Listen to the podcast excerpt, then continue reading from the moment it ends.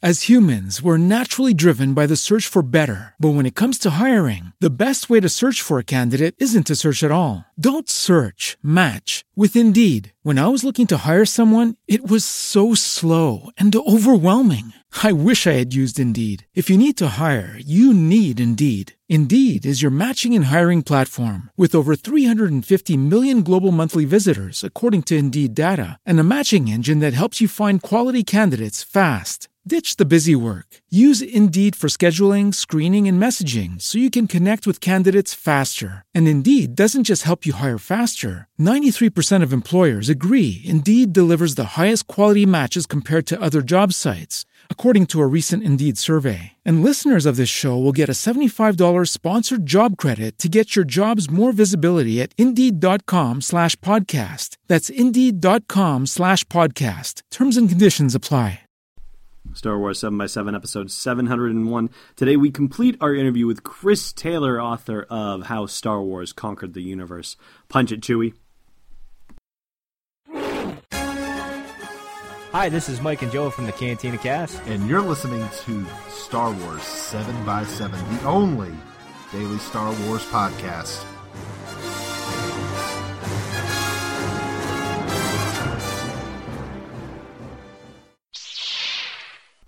Hey, Rebel Rouser. Welcome to Star Wars seven by seven. I'm your host, Alan Voivod, and thank you so much for all the kind words and feedback about us hitting our seven hundredth episode milestone. If you had any idea how many times I've had to record and re-record myself saying seven hundredth episode, that is not something I expected to be a tongue twister, but it turns out it really is, actually. But I'm very grateful to you for all the feedback that you've shared about us hitting that milestone. And I'd love to jump right back into where we left off yesterday and get with episode seven hundred one. It's the second half of our interview with Chris Taylor, the author of How Star Wars Conquered the Universe. I'm glad you mentioned Pablo, because hearing his voice come out of what is essentially a large corporation, even be, even before Disney owned Lucasfilm, it was still a large corporation, and to have that kind of free-speaking voice is really rather remarkable. And mm. the Rogue One situation, this is, I think, where I think a lot of fans had fears about Disney taking over Lucasfilm and the franchise, because, you know, as you said, we want people to approach Star Wars without reverence and to be able to freely invent it and put their stamp on it and not become slaves to it. But the the sources that are being quoted, all these anonymous Hollywood sources, are suggesting that it's Disney executives that are involved in the decision to scale back on Rogue One, that Gareth Edwards delivered a war movie, which is exactly what he was supposed to do, and that it's um, Disney folks that are saying, eh, maybe we kind of have to back off on this. Hmm. Yeah, that that is, that is troubling if true. Um, but like a lot of reports at this stage of the game, Um, things can get very confused. Uh, I hope that Disney remembers that Lucasfilm function, functions best as an independent ent- entity. Um, certainly, they would have no reason to doubt that. It turned out, you know, the uh, best-selling movie of all time in the U S, so um, they should probably be trusted to know what they're doing. Uh, and certainly that has been a successful strategy with Pixar and with Marvel. To, mm-hmm. to leave well alone and let them come up with the goods.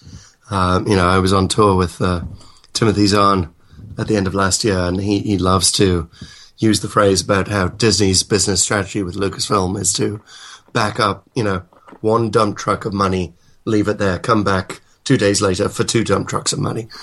um, which, you know, I think is a great analogy. I mean, I hope that's what they're doing. Um We'll we'll see. More more will come out. Uh, obviously, we have to see what the result is. Maybe there were just a few scenes that they didn't like. Um, you know, maybe there were amputations that were a little more bloody than the ones we've seen in the series. Uh, I mean, maybe there's actual blood in it, which would be a departure, mm-hmm. right? I mean, um, you know, we were we were taught the visual language of Star Wars within the first three minutes of A New Hope, right? There's this battle uh, on board the Tantive four, um, and and it's completely bloodless. You know, people people die like they did in old cowboy films.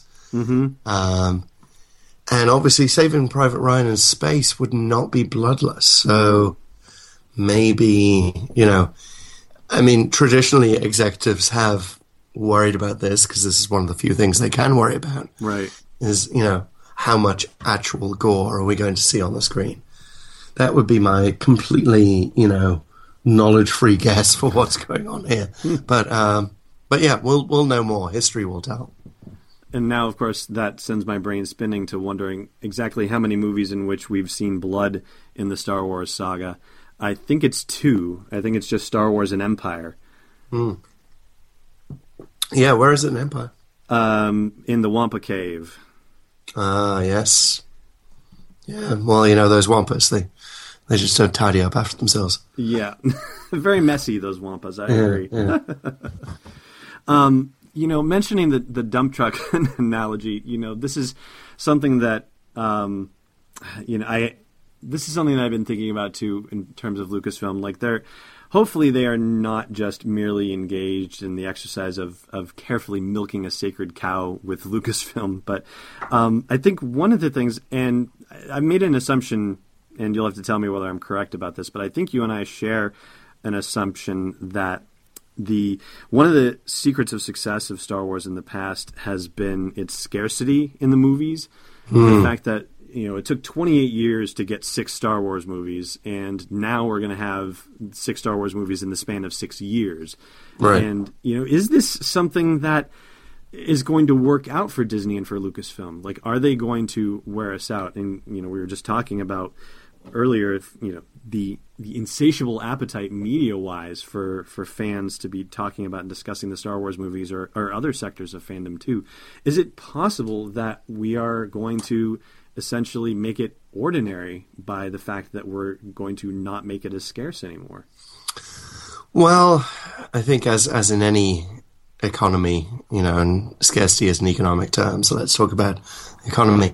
It's all relative. Mm-hmm. Um, and if you look at relative scarcity of, say, Marvel movies, of which we get, what, how many a year? Two or two, three. Two or three now. I mean, it's they used to be pretty scarce, and they've ramped up. Mm-hmm. Um, you know, the, the dump truck of money is heading over to Marvel more frequently than it did. Um, yep. And we yet we still love it. I mean, uh, Civil War was probably one of the best, if not the best, Marvel movie I've ever seen. Mm-hmm. Um So it doesn't necessarily mean a downsizing of quality. Um, and I think you have to remember, I mean, you know, twenty-eight years, is it's a little disingenuous to talk about the the, the time gap in uh, Star Wars in those terms. I know you don't didn't intend it this way, but it's, you know, three years was the was the traditional gap between movies, right? Right. And then George decided to take a, a decade or two off in between. Um But three years was the was the norm, and that's what we got used to. And, you know, you and I remember that that sense of really having to wait yes. for years at a time, and having uh, books and comics to fill the gap, and action figures to fill the gap, and having to get really creative. Um, but times have changed, and, and that was, let us never forget, an independent filmmaker yes. trying to make the best film he could, and taking three years to do it. Um, nowadays, you could get the same result by hiring three times as many people. Mm-hmm. And movies have gotten more expensive, partly for that reason, uh, because you're, you know, you're bringing a dump truck of employees up to Lucasfilm, um, or up to I L M, or, you know, to Singapore, or uh, wherever the, else the work is being done. Uh, you know, a dump truck full of animators. Saying, let's, you know, let's get get to work, boys. We got we got less than a year to finish the C G I on this thing, whereas, you know, in previous years it might have been, you know, just Rick McCallum shouting at a lot of people. um, so so the world has changed. Uh, Lucasfilm's resources have changed. Uh, our expectations have changed, and I don't think that we're going to get saturation, because I think that, comparatively speaking, Um, a Star Wars movie every year, um, or or less than every year, possibly in some cases. You know, we've noticed that the dates can shift. Yes. Um, is is still going to feel like an awful long time. Um, we're still going to have plenty of time to digest and to talk about the cliffhangers and to come up with theories. Um, you know, for some people, a week between Game of Thrones episodes is a long time. So yes, a year for, for modern generations, a year is uh, you know is all, an almost unimaginable space of time. Yeah, that's a fair point for sure, and I. I You know, you could liken that to, say, the uh, the way Netflix, for example, releases whole seasons at a time. Is it better to, you know, sit and wait week for week of the Game of Thrones episodes, or is it better mm. to just let the whole season play out so you can binge it all at once, as we d- get to do with, say, Daredevil or Jessica Jones or the like? I know, that they're starting to pull that back. I mean, I know that Hulu is experimenting more and more with the once-a-week strategy, mm-hmm. um, which I think I think they they must have seen that the dumping House of Cards all at once, you know, fills us with anxiety and the need to stay up all night to finish it. So maybe, you know, there'll be an equilibrium and we'll, we'll maybe go back to something closer to the every week model. Well, I, I wanted to ask you to, just as a professional writer, because, of course, in addition to your work on the book, and you're working on a second book too. I'll digress and, and see if there's anything you would like to share about the second book that you're working on right now. Yes, the second book is about utopia and uh, essentially creating a new utopia, because um, we haven't had a utopian narrative in our culture since the mid nineteen seventies. Um, so this is sort of a self-conscious attempt to do that, um, where I show my working and talk to lots of people and basically crowdsource utopia. Um, it has a little bit of a Star Wars connection in the sense that part of what I'm talking about is, well, hey, you know, when we... When we think Star Wars, we what we really love is this dystopian galactic empire and the struggle against that, right? And we weren't quite as interested in the uh, utopian republic of, you know, Buddhist monk Jedi Knights, um, you know, because that, that really didn't provide us with any drama, which is the, the constant bugbear of creating any utopian narrative, is how do you inject the drama into it? Uh, so that's that's the second book. Um, but yeah, I'll, I will be announcing more on that um, probably very shortly. Excellent, and congratulations in advance on it. And Thank you. that's that's part of the problem with Star Trek, isn't it? I mean, that's yeah. more of a utopian narrative by comparison. Exactly, and that, that's definitely in there as well. Is this uh, that that Gene Roddenberry dictum that um, the crew can't fight because it's a utopia? Mm-hmm. They have everything they want. Why would they fight? Um, Which, of course, is ridiculous. You know, even in utopia, you're going to have uh, people having cranky days. Um, mm-hmm. Never going to legislate that out of human behavior, but, but yeah, you know, it's uh, it is it is a constant problem. And um, very interesting book just came out this week, um, Treknomics, and um, you can uh, you can pick that one up on Amazon. But it, it explores in further detail this question of, well, you know, in this future utopia, we have replicators um, providing everything that the the worlds of Star Trek could want. Um, what does that actually look like? What does the economy of that world look like with extreme abundance? Mm, so, well worth checking that out. All right, thank you very much for the recommendation. So, um, what I want to ask you on the on the track of being a professional writer, the the real burning question I have here is, you can approach the, the conversation about Lucas's own writing process f- with a, a very specific hat on, because you know what it's like to be a professional writer, and mm. um, you know, it could be easy for you, it might not be easy for you, but um, you know, I wouldn't necessarily say I'm a professional writer, but I certainly write for a living every day, so I think I I think I kind of qualify in, in some sense. But comparatively, Lucas, you report, finds the writing process hugely difficult, and in the book, it's basically likened to a bloodletting. So just mm. why, if it's that hard for someone, like, why would he do it? Do you have any insight on on why he would just be so obsessed to do it, even though the process was so painful? And I'll have a follow-up for you on that in a moment. I, I think uh, if we, you know... If we knew the answer to that, it would be great writing advice. Um, I think George George should probably write a writing advice book um, you know, I think he'd, he'd probably be very good at it, because he he was never a writer. He never thought of himself as a writer. He was forced into writing by Francis Ford Coppola on uh, T H X, um, you know, just because they couldn't find anyone else to uh, do a satisfactory draft. You know, he wanted to. He wanted someone else to write New Hope, even. You know, he wants someone else to write American Graffiti. He's never wanted to do that job. Um, and has it gotten easier? Probably not. I mean, he did write all those multiple drafts very quickly for the prequels, but at the same time, settling them into a form that he was happy with took him right up to the beginning of filming almost every time. So, I mean, it, it is difficult. It's, you know, you, and it's difficult especially for a perfectionist. Um, and that is clearly what, what Lucas is, and it is um, a tendency I've had to try to, to throttle in myself. um, because if you're a perfectionist, you'll never get anything done, right? The perfect is the enemy of the good. Right.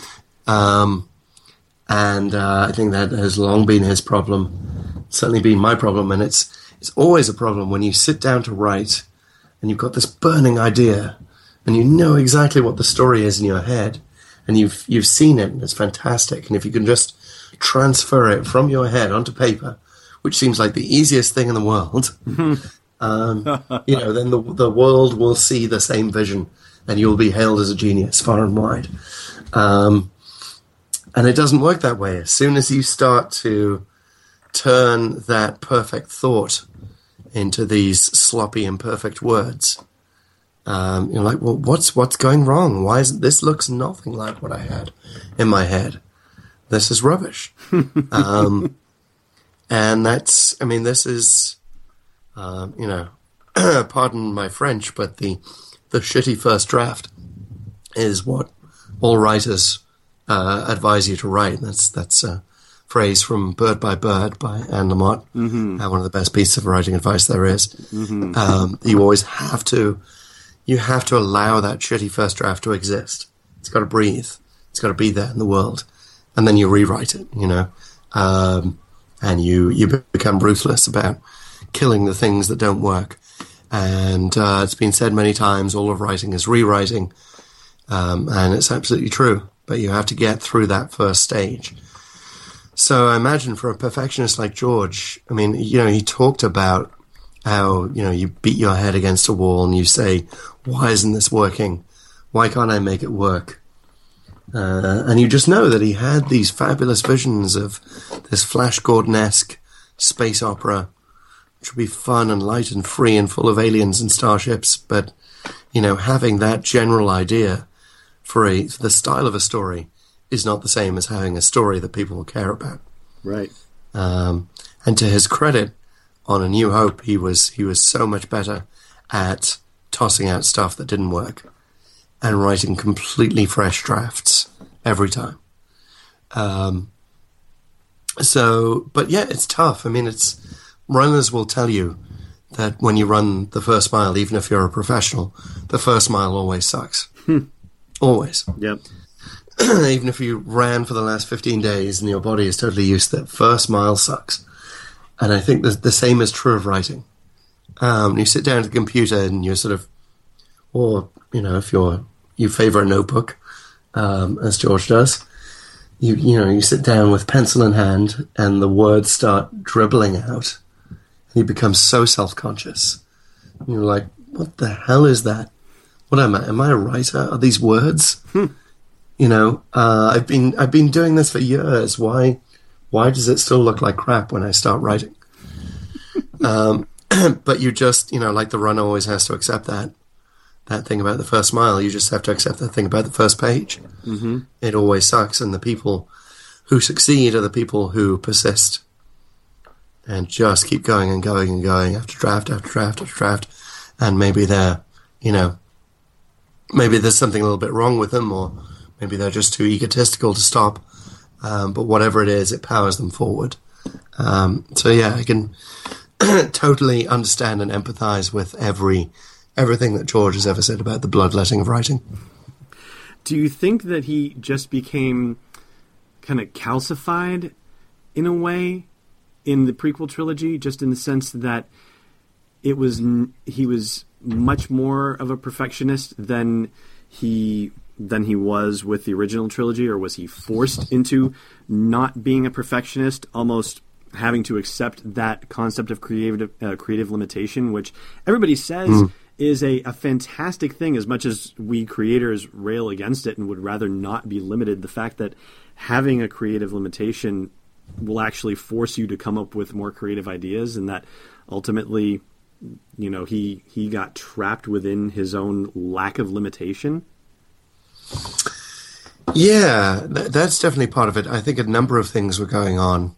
Um, first of all, he was revered and hailed and given awards at every juncture um, during the writing of the prequel trilogy. And people were so excited. You know, fans were expecting the second coming. And, uh, you know, there was that's a lot of pressure to put on a guy. Mm-hmm. But also, it's a lot of stuff to go to a guy's head. Um And the stuff that he starts saying, I mean, you know, as you know, throughout the book, I call him the creator.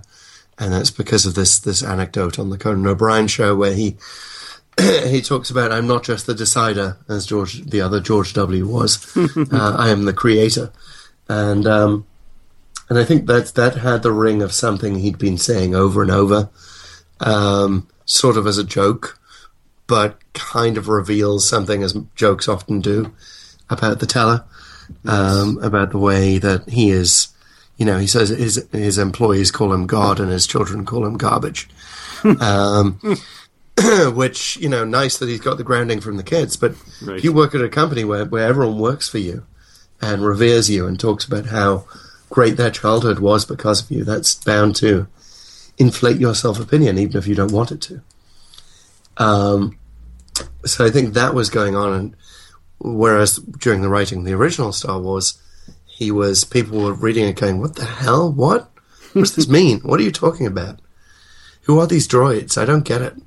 Um, you know, and, and maybe only uh, had one cheerleader in the form of Francis. Um, so that that definitely keeps you on your toes. It gives you something to prove. Um, I think the other thing, though, that was going on with the prequels is that he, he was he was a little bit tired, I think. I think he wanted it over. Um, and I always go back to the, the uh, you know, I think uh, I know a lot of people have issues with Simon Pegg, but let me uh, let me bring up Simon Pegg as a uh, as a witness. Certainly um, polarizing, which is, you know, not always a bad thing. You know, it's almost better to have somebody care one way or the other than not care about indeed. You at all. But Simon Pegg was there at the premiere for uh, Revenge of the Sith. And according to his report, George Lucas said to him, you know, what Lucas was sort of did that perfunctory thing of, oh, hello, hello, Mister Pegg, how are you? Nice to meet you.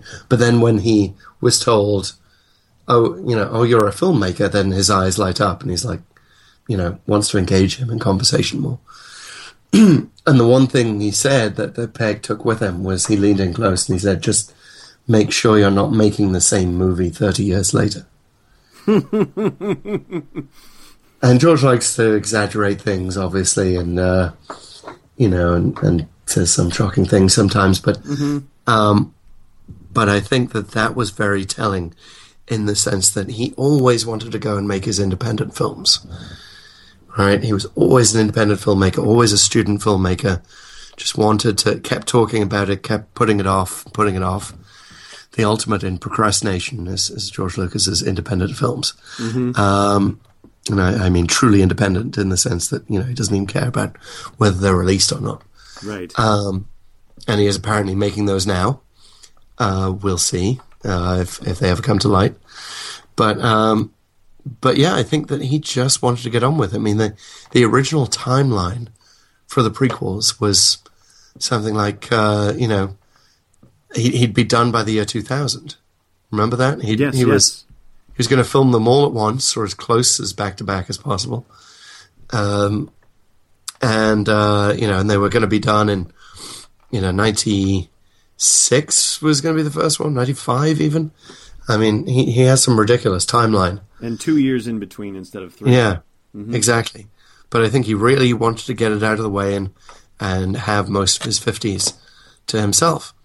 Um, and it didn't work out that way. But uh, but yeah, I think that's part of what was going on, is you can tell there's a, there's a certain exhaustion creeping in, and you can see it, you know, in the in the candid footage of him on the set, you know, kind of slumped in his chair with a giant, you know, venti Starbucks latte, uh, just trying to keep himself awake through this. Uh, you know, and he, he's Mister Mom at the same time. He's raising three kids, mm-hmm. uh, which he was not doing with the original trilogy. So that would have that would have made anyone exhausted. Um, so yeah, a lot of factors in that, but I think that's uh, you know, it's it's not just the reverence, and it's not just creative limitation. Uh, as as in life, there are many many complicated factors involved. So it seems like perhaps the the new maxim of Lucasfilm might be um, to make Star Wars, you have to hate George Lucas. Well, or not revere him. Mm-hmm. Right. You know, only meant just... in the uh, metaphorical sense. Exactly. Well, Chris, thank you so much for all the time that you've uh, given so generously to um, this interview. I have one more question that mm. I'm actually surprised I did not ask this of you the last time that we spoke in Celebration last year. Um, and it's one that we like to ask folks that we get to interview on the podcast. If there's one thing you could change about any or all of the Star Wars movies, and we exempt the special edition changes because that's just such an easy go-to, um, so no picking on there. But if there's one thing you could change about any or all of them, what would it be and why? Um, I, I mean, it's, it is too easy to rag on the prequels as well, and maybe that should be uh, rule number two. But um, no, it's it's not... Excuse me. Let me get specific about uh, what what I would change about the prequels. Um, I, I would do what Lawrence Kasdan told Lucas to do, what or would have told Lucas to do if he'd, you know, agreed to become involved in the Phantom Menace. Um, you know, don't make the hero a nine-year-old kid. Mm.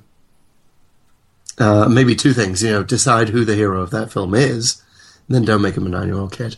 Or maybe just, maybe to make it simpler, um, you know, I still would like the age change in Anakin uh, and to have him played by the same actor throughout the prequel trilogy. Um, I think that would be very interesting indeed if we'd seen the same actor grow and develop through three films instead of two. Um, maybe it's just trust that your original draft, uh, you know, that, that first draft of The Phantom Menace, where Jar Jar Binks talks like a sage, you know, and and um, Anakin uh, does way more interesting things that prove what a great pilot he is. Uh, basically, he does the the Han Solo maneuver from The Force Awakens with Naboo, right? He he he punches right through the blockade in that original draft, ah. um, where he's, you know, no pilot has ever done that. Uh, you know, he, he lands right above the surface of the planet. And it's supposed to be this amazing thing. And do you remember the, um, you know, I mean, we all adored the the trailer for The Phantom Menace, right? Right. That was that was full of such possibility. The one kind of glimpse that we got on that trailer that I keep going back to is where you see uh, Anakin in front of the pod racer crowd, and um, and the whole crowd sees him and stands up and cheers. And my little bit of headcanon when I saw that trailer was, oh, there's there's something really spooky about this kid. You know, he can get whole crowds to cheer for him. Mm-hmm. You know, just, and I, I didn't think, I I guess I thought it was more like a Trump rally than uh, than a pod race. Ah. Uh, not to get too political, but, you know, that, that sense that he was this uh, demagogue almost without knowing it. Mm-hmm. You know, that he had such immense force power. Um, so I, I would have liked to have seen that more. Um, I guess that, that would be my one major change. I'd really love to have seen a better treatment of the, the political scenes, because I love political dramas. Um, I think, you know, West Wing and Space would have been a great premise mm-hmm. for the, uh, for the prequels. Um, you know, way more backroom dealings and shenanigans, um, less of the unrealistic, you know, oh, Representative Binks, you know, here, introduce this bill that's going to change the entire Ugh. government of the galaxy. Sure. Um, but something that maybe would have made that more believable. I would love to have seen a, a more adult political treatment of the Senate, because I think that that, that would have just blown the top of my head off. I think uh, it had such potential. Um, you know, we've been waiting to see the Galactic Senate since we'd heard it been dis- disbanded, right, in mm-hmm. nineteen seventy-seven. Um, and, uh, yeah, it didn't quite live up to that potential. But, you know, I don't want to rag on the prequels too much. I, I, I know how many people love them, and I, I try to love them as much as I can. Um, and, uh, but yeah, I think that, you know, if, if George had just had the, the courage of his original convictions, um, it would have gone a long way towards fixing uh, the problems of the Phantom Menace. And if he had just had Anakin at the higher end of the age range that he was looking at in his notes, that would have made a significant dif- difference too. So, way too long an answer, but there you go. No, it's tremendous. I, I'm actually rather startled by it, because that has been my answer for quite a while, and I was unaware of some of the stuff that you mentioned about the first drafts of The Phantom Menace and about Kasdan's mm. advice about not doing doing uh, Anakin as a kid. Like that's it's shocking to hear that I that I had a similar opinion on mm. it. Um, I mean, it's easy to be, you know, it's easy to have hindsight.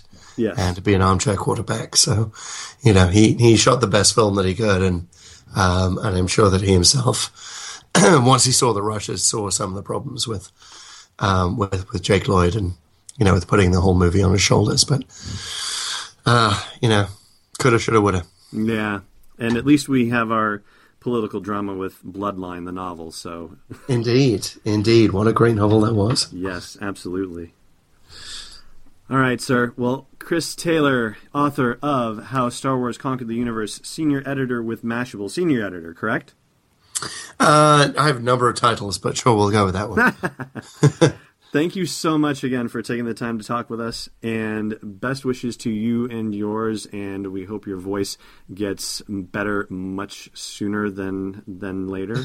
Thank you, Alan. I'm, I'm glad it held up for the whole broadcast. As am I. Thank you for talking with us. Take care. All right, that's going to do it for our interview with Chris Taylor, author of How Star Wars Conquered the Universe and a senior editor at Mashable. And like I said yesterday, it's been three hundred eighty-eight episodes since we last had him on. I think I need to make it fewer than that next time. And I'd love to hear from you on who you would like to hear be interviewed on the podcast. Share your comments at the blog post for this show's episode at S W seven by seven dot com. Hey, Rebel Rouser. You're listening to this podcast, maybe you'd like to listen to a Star Wars story too. Luckily, we've got just the thing for you. We've partnered with Audible to give you a free download and a free thirty-day trial of their awesome service. All you got to do is go to audible trial dot com slash S W seven by seven to sign up and get your free download. They've got dozens of Star Wars titles, anything you want to do to explore that galaxy far, far away. One more time for you, audible trial dot com slash S W seven by seven. All right, time for a trivia question for you. Red Squad, Blue Squad, take my lead. I'm on it. Last time, back on Thursday, episode six hundred ninety-nine, we asked you what The Force Awakens has in common with The Phantom Menace in terms of its lightsaber use, and that's no dismemberments. Today's question. Remember that scene on Takodana where Finn is watching Poe fly around shooting TIE fighters and he yells, "That's one hell of a pilot!" How many TIE fighters did Poe shoot down in that stretch?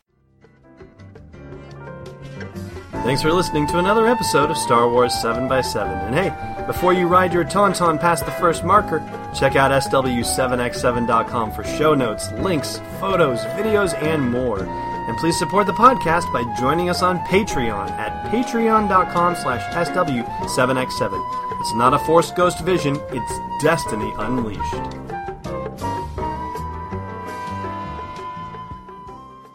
This podcast is not endorsed or sponsored yet by Lucasfilm Limited, Disney, or twentieth Century Fox, and is intended for entertainment and information purposes only. Star Wars, the Star Wars logo, all names and pictures of Star Wars characters, vehicles, and any other Star Wars-related items are registered trademarks and or copyrights of Lucasfilm Limited or their respective trademark and copyright holders. May the Force be with them. All original content is copyright twenty sixteen Star Wars seven by seven. We hope you love it.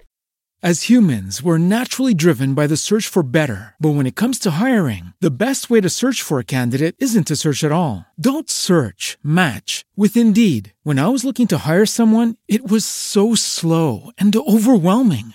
I wish I had used Indeed. If you need to hire, you need Indeed. Indeed is your matching and hiring platform, with over three hundred fifty million global monthly visitors according to Indeed data, and a matching engine that helps you find quality candidates fast. Ditch the busy work. Use Indeed for scheduling, screening, and messaging so you can connect with candidates faster. And Indeed doesn't just help you hire faster. ninety-three percent of employers agree Indeed delivers the highest quality matches compared to other job sites, according to a recent Indeed survey. And listeners of this show will get a seventy-five dollars sponsored job credit to get your jobs more visibility at Indeed.com slash podcast. That's Indeed.com slash podcast. Terms and conditions apply.